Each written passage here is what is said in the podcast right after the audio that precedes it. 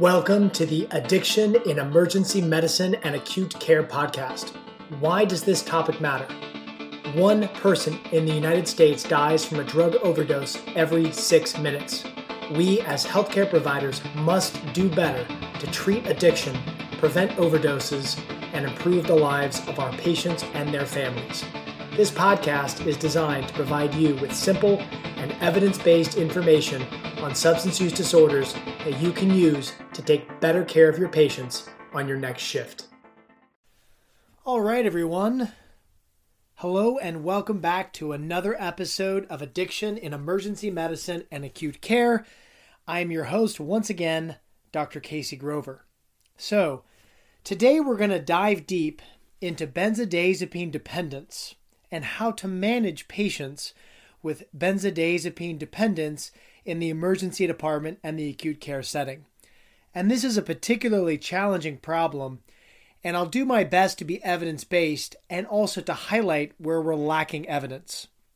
And for me, this is a problem that comes up a lot in the emergency department. So, to get started, we're going to look at an overview article on the treatment of benzodiazepine dependence. And in fact, the title of the article is Treatment of Benzodiazepine Dependence. It's written by Michael Soyka, and it was published in the New England Journal of Medicine in March of 2017. So, a pretty good source when it comes to medical information. So, the article begins with some background information on benzodiazepines, and I thought it was a nice review. Benzodiazepines work by binding to sites on the gamma aminobutyric acid type A receptor, that's GABA, gamma aminobutyric acid, and benzodiazepines potentiate the effects of GABA. GABA, as we all know, is an inhibitory neurotransmitter. So, in general, benzos produce an inhibitory or sedative effect on the brain. Now, benzos are broken into roughly two types the first are the so called anxiolytics, which reduce anxiety, and these tend to be the longer acting agents, like clonazepam or Klonopin and diazepam or Valium. You also have the hypnotic agents, which tend to promote sleep, and these tend to be shorter acting agents like triazolam. The half life in these medications is variable. Some are longer and some are shorter, and we'll talk about that. In general, Benzodiazepines with a shorter half life have a greater risk of dependence. Okay, so on to clinical uses of benzodiazepines. All benzodiazepines have the following effects, although each drug varies in the amount of each effect produced. So the first is they act as an anxiolytic or reducing anxiety. The second would be they act as a hypnotic, promoting sleep. The third is they act as muscle relaxants, although my take on this is that they more just kind of make you don't care that your muscles are tight or they kind of relax your whole body rather than doing anything specific to the muscles. And I often call that the whiskey effect. It's kind of like taking a shot of whiskey is the same effect as a benzodiazepine when it comes to muscle relaxation. Number four, because of the inhibitory effect on the brain, they act as anticonvulsants to suppress seizure activity. And then benzodiazepines also act as amnestics, which reduce the ability to learn and recall new info. And that's something that's often used in the perioperative period, like midazolam, for example, before surgery. The author in this article says that benzodiazepines in general are safe for short term use, about two to four weeks. However, 50% of people who use benzodiazepines for more than one month will become dependent. So, again, that kind of two to four week range is really the danger zone when it comes to long term benzodiazepine use, we want to avoid prescribing for longer than two to four weeks. As far as side effects, as we talked about, benzodiazepines are generally a downer. So you're going to have things like drowsiness, lethargy, fatigue, sedation, and poor concentration or attention. The other thing that happens as far as side effects is that when benzodiazepines are prescribed for certain symptoms like anxiety or insomnia, when you come off the medication, you get a rebound of these symptoms. As a general sedative in the brain, benzodiazepines can cause ataxia, impair reflexes, and impair judgment. leading to an increased risk of auto accidents and falls. They also, being sedatives, suppress respiration, which, as we know, is a contributor to overdoses, and that overdose risk is extremely high when opiates and benzodiazepines are combined. Benzodiazepines may also be a bad choice for folks with sleep apnea or chronic respiratory conditions due to the suppression of respiration. And in the elderly in particular, benzodiazepines are notorious for causing cognitive dysfunction, delirium, and ataxia, increasing the risk of confusion and falls. On to benzodiazepine dependence specifically. So it turns out that benzodiazepines actually have a unique potential for addiction. So, the ventral tegmental area and nucleus accumbens are a part of the brain's reward network. Things that increase dopamine increase reward and have, therefore, an addictive potential. Turns out that benzodiazepines activate these dopaminergic neurons in the ventral tegmental area, therefore making them potentially and uniquely addictive. As far as the epidemiology of benzodiazepine dependence, the author presents some pretty interesting data. So, 36% of patients with a new benzo prescription will continue to use it after three months. 15% of patients with a new benzo prescription will continue to use it at one year. 5% of patients with new benzo prescriptions will continue to use it after eight years and 3% of the population uses them long term. So, what you might think is an innocuous prescription for lorazepam, 5% of patients will be on that same drug in eight years. That to me is crazy. We really need to be careful with our starts. Risk factors for benzodiazepine dependence include a history of mental illness and a higher quantity of medication, specifically benzodiazepines, taken. And interestingly, there appears to be a similar incidence of benzodiazepine dependence between men and women, though women use benzodiazepines as a class more often than men. When we talk about dependence, the flip side of dependence is withdrawal, meaning when you're taking the benzodiazepine, you feel okay, but what happens when you stop? And so the withdrawal syndrome of benzodiazepines is important because this is what we're talking about when we're talking about managing benzodiazepine dependence. We're either going to prevent withdrawal or we're going to manage withdrawal. And interestingly, withdrawal from benzodiazepines appears at different rates depending on which benzodiazepine you're taking. The shorter acting agents with short half lives, intuitively, it makes sense, you're going to develop withdrawal sooner, like at the two to three day mark after stopping. For longer acting agents with longer half lives, and again, this makes intuitive sense, you're going to develop withdrawal more slowly and in a more delayed time frame, like five to 10 days after stopping, because the drug stays in your system for longer. Now, what are the symptoms of benzodiazepine withdrawal? Mild withdrawal is mostly just going to be rebound of symptoms that are suppressed by the medication, like anxiety or insomnia. Moderate withdrawal is a little more intense. You may get physical symptoms like muscle tension, spasms, sweating, shivering, or paresthesias. You can also get psychological symptoms like anxiety, panic, restlessness, mood swings, or sleep disturbance. You can also get some other symptoms like tachycardia, appetite changes, derealization, photophobia, and even hyperacusis. And then the most important one to consider is severe withdrawal, because this is the boogeyman. This is what we're trying to avoid by managing benzodiazepine dependence.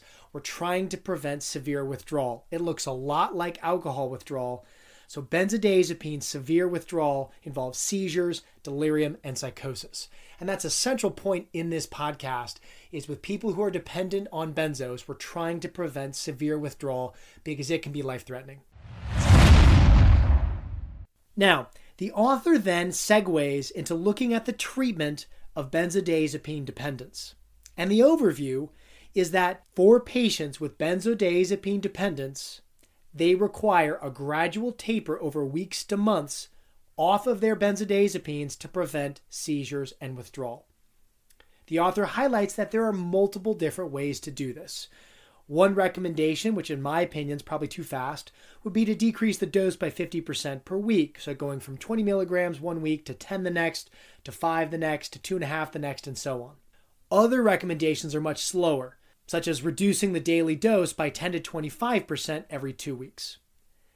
The author of this paper highlights that the time frame is going to be 4 to 8 weeks for most patients on lower doses of benzodiazepines. And the author highlights in this article that about 30 milligrams of diazepam or an equivalent dose of benzos is considered low dose. So 30 milligrams or lower, you can do a shorter taper. Over that 30 milligrams of diazepam or an equivalent dose daily, it's going to take longer. And we'll get into equivalencies of benzodiazepines later on in the podcast. And outside of this article, asking one of our local addiction medicine experts, his practice is to do this over months simply because it can be very unpleasant for patients, particularly those with anxiety and insomnia who are on benzos in the first place to treat their anxiety and insomnia. Now, which benzodiazepines should you use when tapering people off of their benzodiazepines? And the answer is long acting. Diazepam, as I talked about, has a really long half life, so it may actually have the most advantageous pharmacology because the half life is the longest.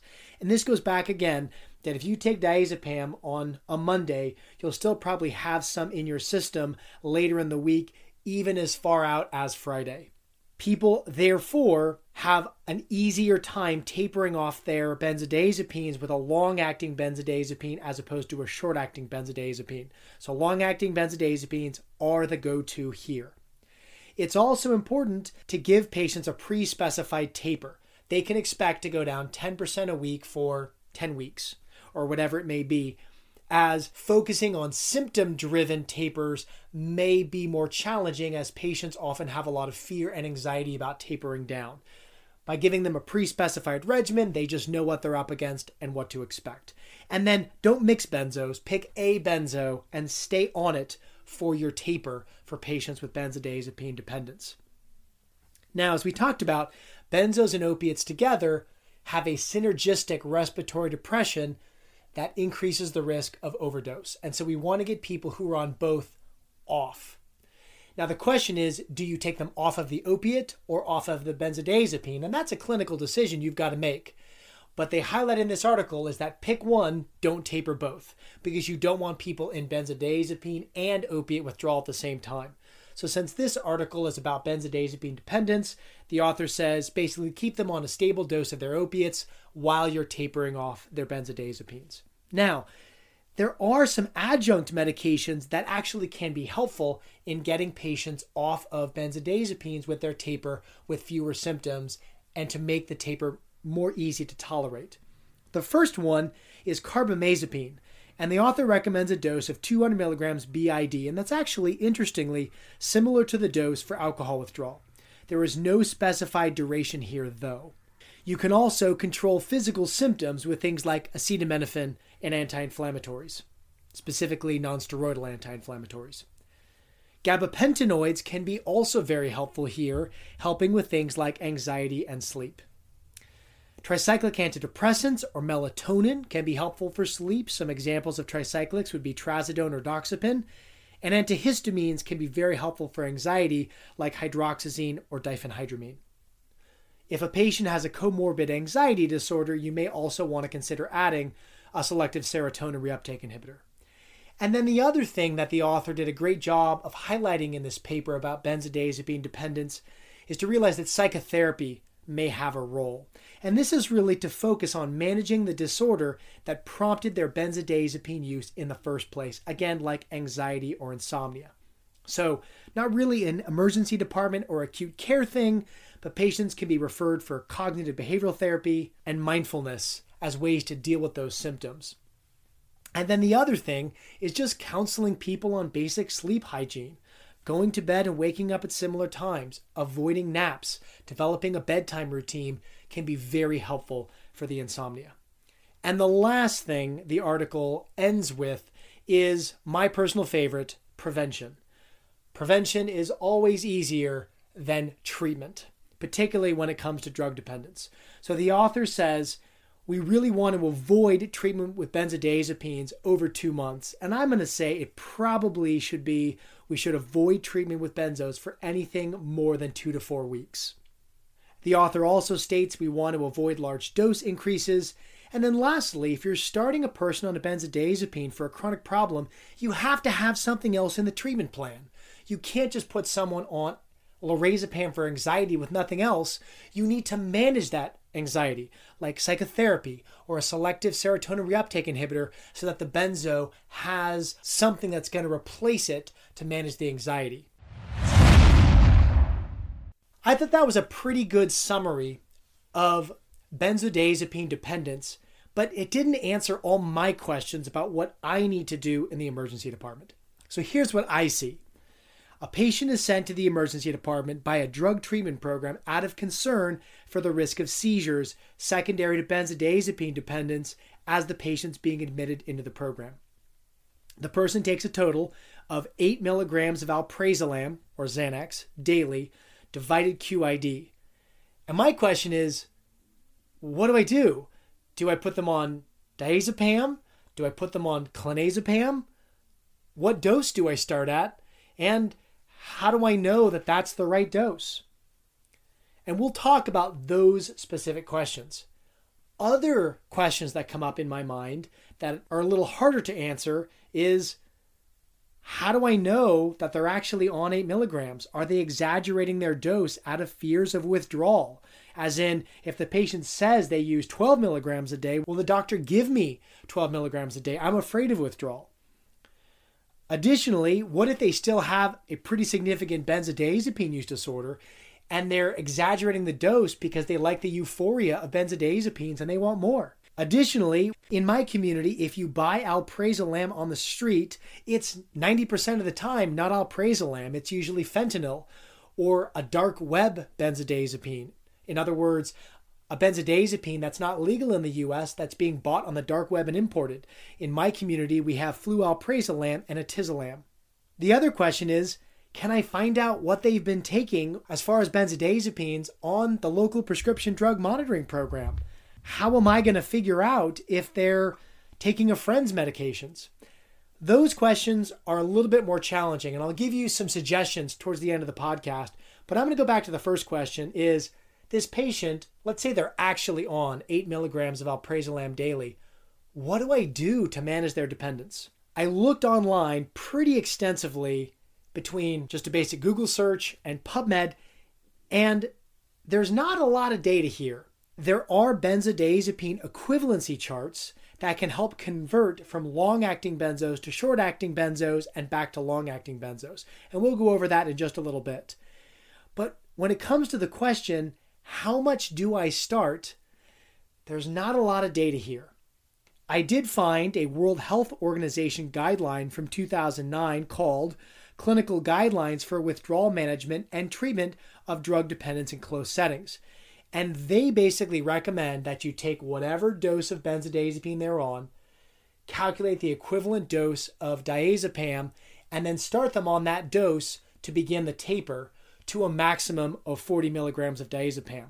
And I went, okay, but what if patients are on higher doses? What do I do with that?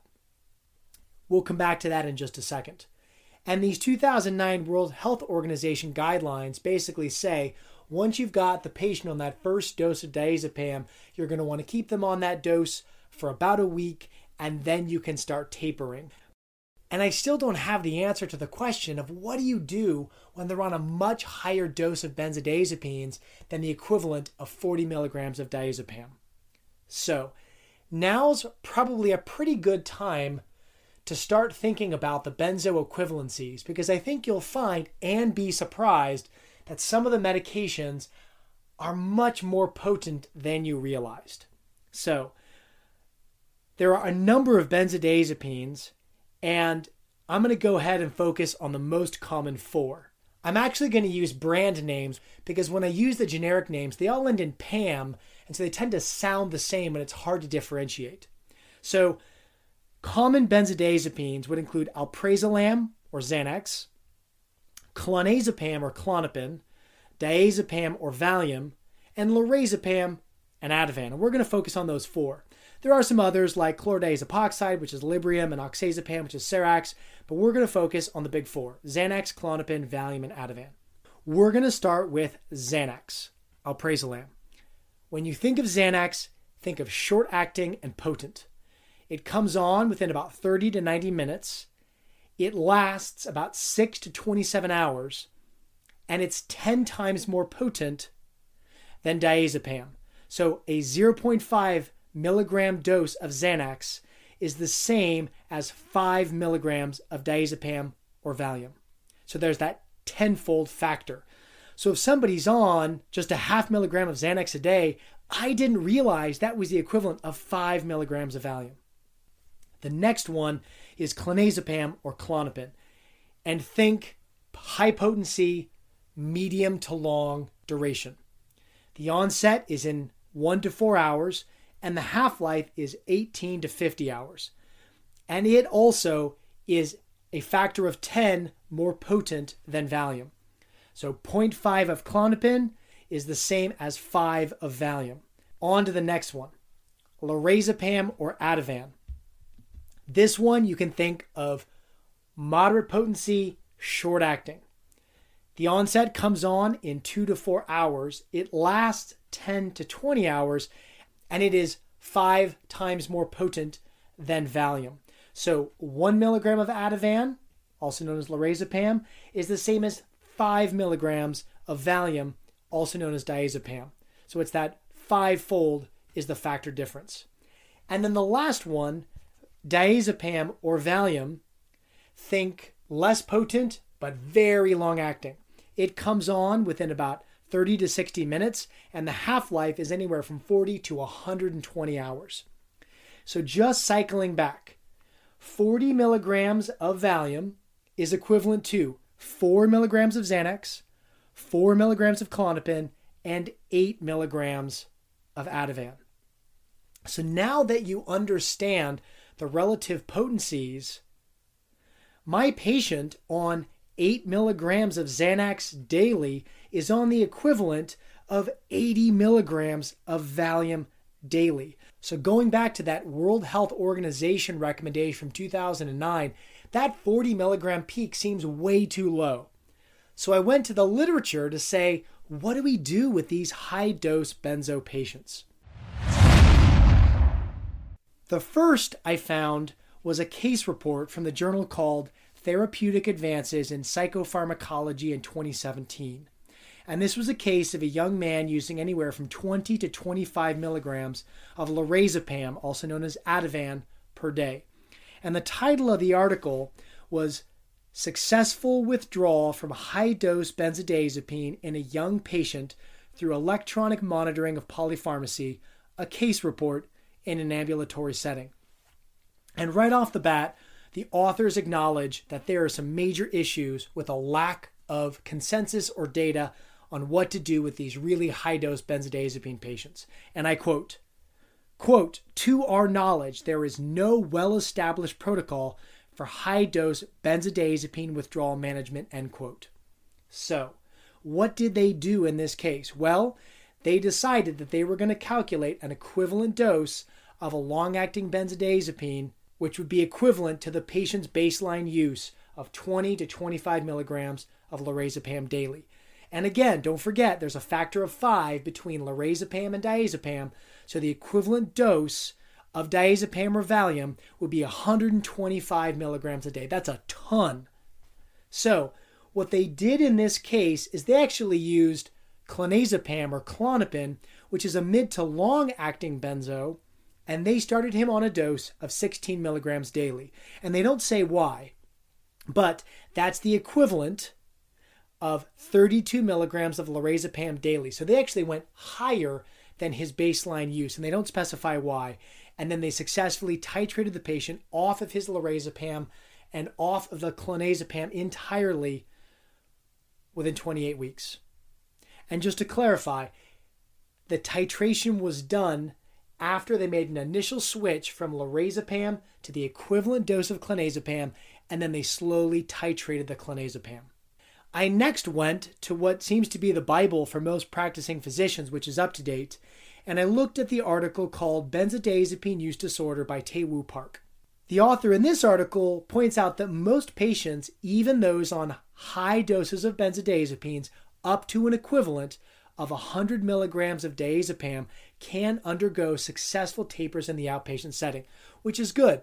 We don't want to be admitting all these people because the tapers take so long, it just is not feasible to put them in the hospital for that long. UpToDate recommends the following taper reduce the dose by 25 to 50% every one to two weeks over six to 10 weeks. And I think depending on how much a patient starts with at baseline, a higher baseline dose may take a slower and longer taper, as we've discussed. And as far as determining the starting dose, they made the following recommendation in this article from UpToDate quote we add up the total daily dose and switch to a single long acting agent at that equivalent dose end quote so they're basically saying if you're on 8 milligrams of alprazolam daily, switch to 80 milligrams of diazepam daily. That's the equivalent dose and start there. Now, when I dug a little deeper elsewhere outside of PubMed, I did find some guidelines that recommend starting at a slightly lower dose than 100% of baseline. The Nebraska Department of Health and Human Services actually recommends starting with an equivalent dose at 50 to 75% of the baseline dose the City of Philadelphia Community Behavioral Health recommends starting at 70 to 75% of the baseline dose. And actually, the VA has a guideline called Helping Patients Taper from Benzodiazepines from 2013. And they actually give an example taper where the patient is on the equivalent of 40 milligrams of diazepam daily, and they make the baseline dose 35 to start the taper. So that's a 12.5% decrease from the baseline dose to the first dose beginning the taper. So that's a ton of information. I'm going to sum up some take home points that I think are most helpful. Take home point number one benzodiazepine dependence develops within weeks of use, with 50% of people using them for greater than one month becoming dependent. Number two, why do we care the answer is because cessation of chronic benzodiazepine therapy results in withdrawal when patients are dependent on benzodiazepines. Mild withdrawal is going to be symptom rebound like anxiety and insomnia. Moderate withdrawal is going to be muscle tension, spasms, sweating, anxiety, sleep disturbance, and mood swings. And severe withdrawal, which is again the boogeyman, what we're trying to avoid, involves seizures, delirium, and psychosis. Take home point number three the treatment of benzodiazepine dependence is best done with a single long acting benzodiazepine, and the evidence appears to be best for using diazepam. Again, we are trying to prevent withdrawal by slowly tapering with a long acting agent. Now, what dose should be your starting dose when you begin their taper? And the recommendation I'm going to make here is you calculate an equivalent dose of their baseline benzodiazepine use and you convert it to a long acting agent. Start the patient on an initial dose of the long acting agent 75 to 100% of their baseline. Don't forget, you've got to consider these potency factor conversions. It's a factor of 10 for alprazolam and clonazepam over diazepam, and it's a factor of 5 for lorazepam over diazepam. So here's an example. Alprazolam 2 milligrams twice daily is 4 milligram of alprazolam total. Again, that's Xanax. That's equivalent to 40 milligrams of diazepam or Valium daily. Your starting dose to just stabilize the patient as you begin the taper would be 30 to 40 milligrams as a starting dose, and then the taper can begin from there. You also want to work with your clinics and treatment programs that you're referring to to set up tapering algorithms. And again, for us in the acute care setting in the emergency department, we're not really worried about that taper, but it also might just be understanding what's going to happen to give the patient an idea of what to expect. One of our local treatment programs actually uses clonazepam. If you remember, that's a moderate to long half life, so that's very reasonable. They calculate the equivalent dose of baseline benzo use in clonazepam, start the patient at 75 to 100% of their baseline, and then they begin decreasing slowly, and their rate is actually a half milligram every seven days. Take home point number four adjunct medications can be helpful and may also reduce the seizure risk. Think about gabapentinoids like gabapentin 300 milligrams TID. Think about carbamazepine, and the dose there is 200 milligrams BID. In my practice, I use a ton of gabapentin and not much carbamazepine, so I'm probably going to use gabapentin as I'm very comfortable with it. For sleep, consider tricyclic antidepressants or melatonin. And for anxiety, consider starting a selective serotonin reuptake inhibitor or an antihistamine. My personal favorite for anxiety is 25 milligrams of hydroxyzine TID. Take home point number five there are some pitfalls you need to be aware of. Number one, think about getting a urine toxicology screen in the emergency department or the acute care setting to figure out what's in their system. Is that alprazolam they say they're taking really fentanyl? Number two, check your local prescription drug monitoring program to confirm doses if you can. Number three, use collateral data. If a drug treatment program is sending someone in for benzodiazepine dependence, try to find out what the program thinks the patient's using as far as benzodiazepines. You can also ask family members too. And if you're still not sure, you may want to consider giving people a test dose followed by a period of observation, even overnight, to see how people respond. Meaning, if someone says they're on four milligrams of alprazolam or Xanax a day, you can convert that over to diazepam or Valium. That's going to be 40 milligrams. You might put them in the hospital for 24 hours with a dose of 10 milligrams of diazepam QID just to see how they do. It may take a little bit of time when you're unsure about the baseline dose. And take home point number six for these high dose benzo patients, there's just not a lot of research. Get expert consultation. Reach out to a local colleague in addiction medicine, or you can also reach out to some of the clinician substance use hotlines or warm lines that I outlined in episode two. All right, everyone, that's a wrap. I learned a ton putting this episode together. I hope you found it helpful, and I hope it's going to help you on your next shift. Hoping you're having a great day. Thanks for listening.